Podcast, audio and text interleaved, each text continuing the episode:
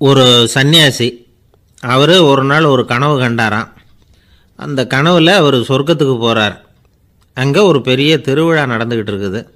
எங்கே பார்த்தாலும் அலங்கார வளைவுகள் வண்ணமயமான விளக்குகள் பாதைகள் பூரா மலர்கள்.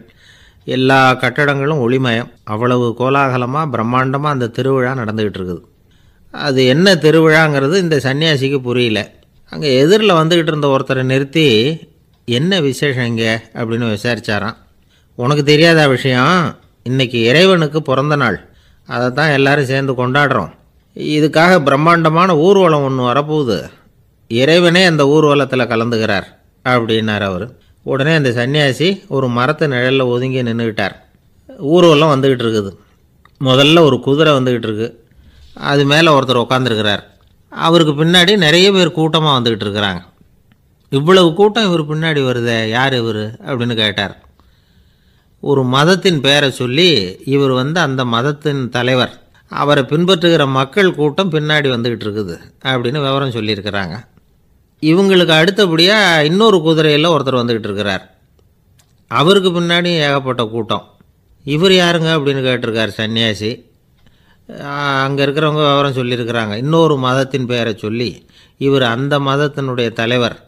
அவர் வழியை பின்பற்றுகிறவர்கள் அவர் பின்னாடி கூட்டமாக வந்துக்கிட்டு இருக்கிறாங்க அப்படின்ட்டு இருக்காங்க இப்படி ஒவ்வொருத்தராக குதிரை மேலே வந்துக்கிட்டே இருக்கிறாங்க. அவங்கள பின்பற்றியும் ஒவ்வொரு கூட்டம் வந்துக்கிட்டே இருக்குது.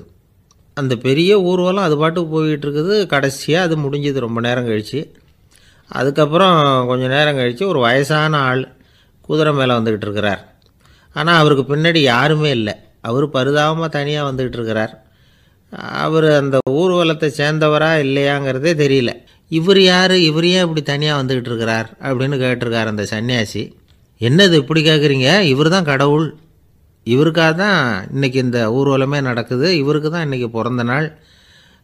முன்னாடி போகிற ஊர்வலம் பூரா இவருடைய பிறந்த நாளை கொண்டாடுறதுக்காக தான் அப்படின்ட்டுருக்காங்க இதை கேட்டதும் அந்த சன்னியாசிக்கு திடுக்குன்னு தூக்கி போட்டிருக்கு. இது வரைக்கும் கனவு கண்டுக்கிட்டு இருந்தவர் முடிச்சுக்கிட்டார் அதுக்கப்புறம் தான் யோசித்து பார்த்துருக்கார். உண்மைதான். மக்கள் எல்லாரும் வந்து பக்தி மார்க்கத்தில் போகிறதா நினச்சிக்கிட்டு பாதை மாறி போய்கிட்டு இருக்கிறாங்க கடவுளை பின்பற்றுவதாக நினைக்கிறாங்க பக்தர்கள். ஆனால் கடவுளுக்கு பின்னாடி யாருமே இல்லை.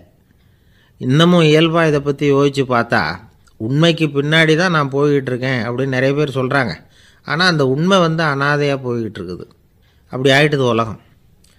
இந்த காலத்துலேயும் ஒரு ஊர்வலம்.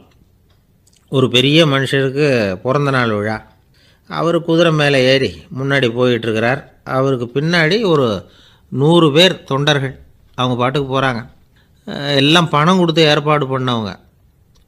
எல்லாம் பணம் வாங்கிட்டு பின்னாடி போயிட்டுருக்குறாங்க. கொஞ்சம் தூரம் நடந்ததும் கால் வலிக்க ஆரம்பிச்சுட்டுது. ஒவ்வொருத்தரும் அப்படியே ஒதுங்க ஆரம்பிச்சிட்டாங்க. அதான் முன்னாடியே பணம் கிடச்சிட்டுதே. இனிமேல் ஒதுங்கினா என்னன்னு ஒதுங்கிட்டாங்க. ஒரு கட்டத்தில் குதிரையில் போகிறவர் தற்செயலாக திரும்பி பார்க்குறாரு பின்னாடி யாருமே இல்லை. எல்லோரும் ஓடி போயிட்டாங்க. ஒரே ஒரு ஆள் மட்டும் ரொம்ப விசுவாசமாக பின்னாடி நடந்து வந்துக்கிட்டு இருந்தான். ஏன்ப்பா நீ மட்டும் வந்துக்கிட்டு இருக்கிறியே நீ வீட்டுக்கு போகலையான்னு கேட்டிருக்காரு அவர். நீங்கள் அந்த குதிரையையும் அதுக்குள்ளே வாடகை பணத்தையும் கொடுத்துட்டிங்கன்னா நானும் போயிடுவேன் அப்படின்னு நானா இந்த ஆள்.